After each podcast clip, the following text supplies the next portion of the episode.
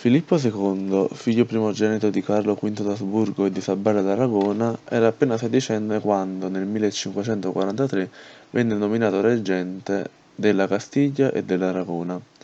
Questi, nel 1554, sposò Maria Tudor, la regina d'Inghilterra, che però morì poco dopo. In seguito, nel 1556, dopo l'abdicazione del padre Carlo V, salì al trono.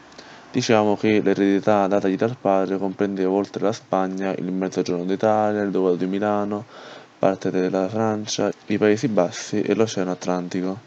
Successivamente sposò Elisabetta di Valois, figlia del re di Francia Enrico II, e cercò di uh, legarsi alle vicende alla successione al trono della monarchia francese. Le dimensioni dell'impero di Filippo II aumentarono ulteriormente quando a seguito di una fortunata combinazione dinastico-ereditaria, ebbe l'occasione di aggiungere al suo regno il Portogallo e di realizzare così l'unificazione dell'intera penisola iberica. Inoltre acquisì anche territorio del Brasile e alcune colonie portoghesi che erano state fondate nel Cinquecento nelle regioni dell'Asia orientale. Durante il suo regno il re ebbe il compito di fronteggiare diverse situazioni di crisi, crisi politica, religiosa, diplomatica e anche militare. Sul piano politico e amministrativo, l'impero di eh, Filippo II smarrì quel carattere cosmopolita che aveva caratterizzato invece Carlo V. Infatti, mentre Carlo V aveva ospitato presso la sua corte sia consiglieri spagnoli sia consiglieri fiamminghi italiani, Carlo V invece si identificò fortemente con la Spagna e più in particolare con la Castiglia. Durante il suo regno uh, la corte si insediò a Madrid, che divenne così la capitale della Spagna e della monarchia, e nei pressi di quella città Filippo fece anche costruire il Palazzo dell'Escorial, un palazzo che diventò la sua residenza e comprendeva anche un monastero che è destinato a diventare il luogo di sepoltura della famiglia reale. Si formava così uno Stato spagnolo, anche se questo comprendeva principalmente il territorio della uh, Castiglia. Non mancarono ovviamente reazioni a questo uh, avvenimento. Infatti, l'Andalusia e l'Aragona si liberarono. L'insurrezione aragonese non fu facile da sedare, ma Filippo II riuscì ad avere la meglio e a stroncare anche le prime iniziative di indipendenza della Catalogna. Filippo II fu un sovrano a capo di un impero vastissimo, ma anche controriformista. Egli infatti fece uh, ampio ricorso al Tribunale dell'Inquisizione per imporre il potere regio, ma anche per imporre la fede cattolica.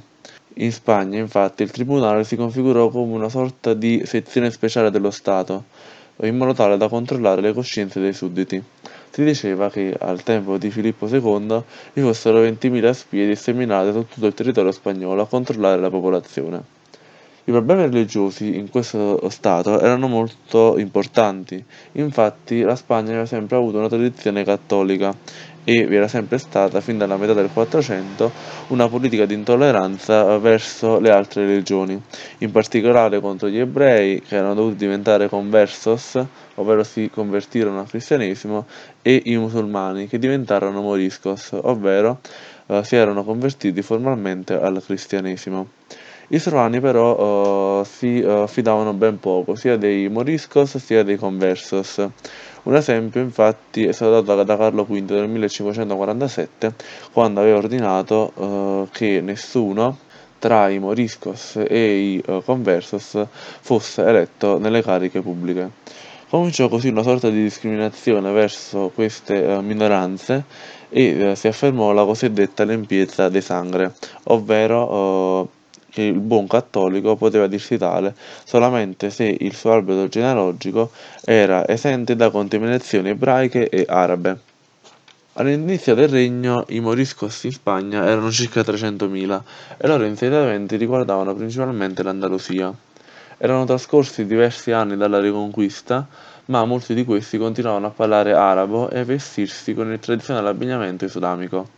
Questi comportamenti portarono a una serie di dubbi riguardanti la loro sincerità verso la conversione e eh, inoltre gli spagnoli avevano paura che questi potessero appoggiare i musulmani nel tentativo di quest'ultimi di una controriconquista, in seguito ai successi riportati da Solimano I. Nel 1566 ci fu un'ordinanza del re che prescrisse il divieto dell'uso della lingua araba e uh, l'adeguamento dell'abbigliamento morisco a quello cristiano.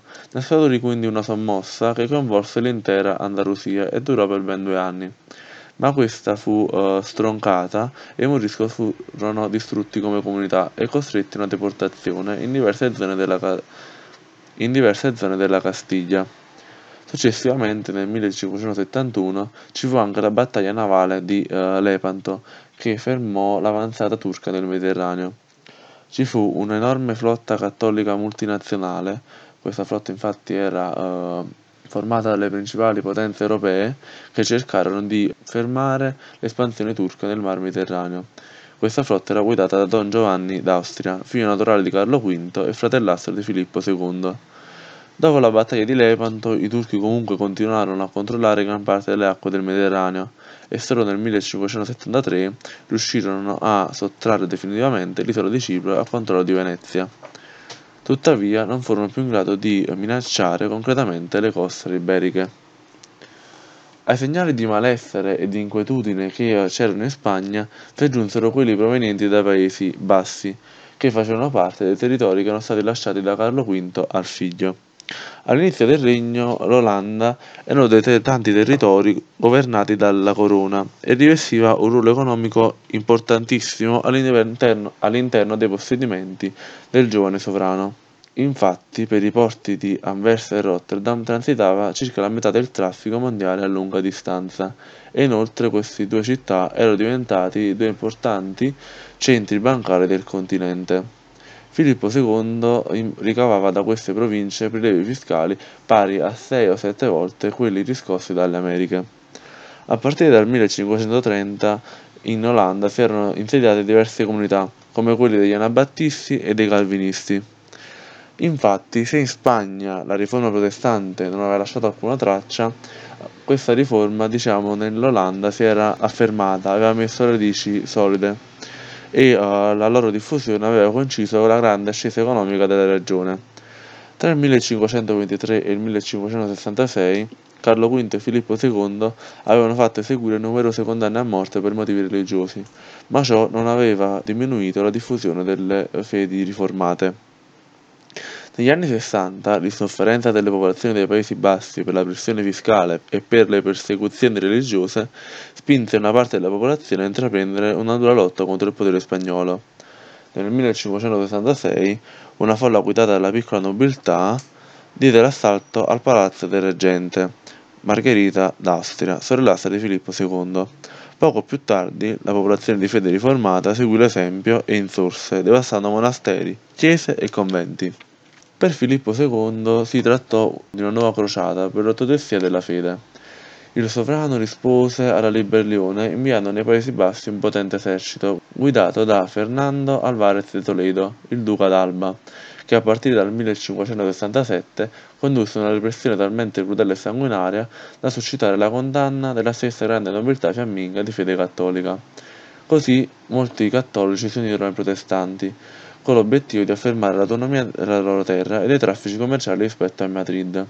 La guida dell'insurrezione fu assunta da Guglielmo I d'Orange-Nassau. Negli anni 70 del XVI secolo la guerra si svolse a ritmi alterni.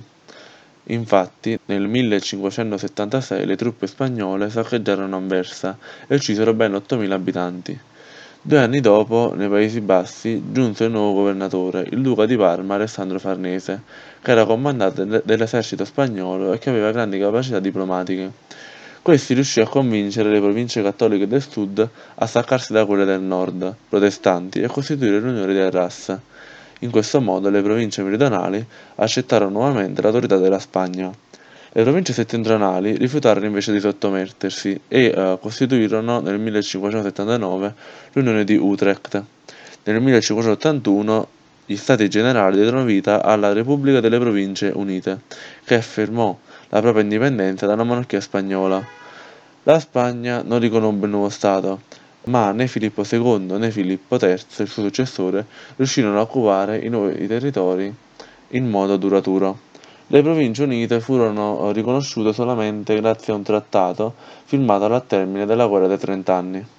In Europa quindi nasceva un nuovo Stato contraddistinto da una forma di governo repubblicana. Si trattava di una federazione di sette province, ciascuna delle quali aveva un'assemblea rappresentativa, presieduta da un gran pensionario, affiancato da un luogotenente militare. I vari stati provinciali nominavano i loro rappresentanti presso gli stati generali. Alla morte di Filippo II nel 1598, l'Olanda non solo era riuscita a guadagnare l'indipendenza, ma si avviava a diventare il cuore della vita culturale e civile europea. Mentre nei Paesi Bassi nasceva la Repubblica delle Province Unite, nel XVI secolo era nata una potenza marittima, anch'essa protestante, ovvero quella inglese, guidata da Elisabetta I.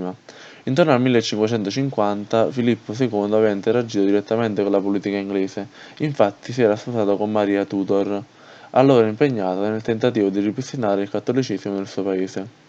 Diciamo che la morte eh, della sovrana, avvenuta nel 1558, aveva attenuato i due rapporti tra le grandi potenze. Successivamente, in seguito al consolidarsi del potere di Elisabetta I, tra i due corti si era accesa una grande rivalità. Infatti, Elisabetta forniva protezione e aiuto militare agli olandesi ribelli e inoltre la flotta inglese guidata da Francis Drake effettuava frequenti attacchi nell'Oceano Atlantico alle navi spagnole. Nel 1588 Filippo II decise di invadere l'Inghilterra con la sua invincibile armata. Il pretesto gli era stato offerto dall'esecuzione di Maria Stuart, decretata da Elisabetta l'anno precedente. Tuttavia l'invincibile armata subì una memorabile sconfitta nel canale della Manica. Quindi la crociata antiprotestante, alla quale Filippo II aveva dedicato la seconda parte del suo regno, era miseramente fallita.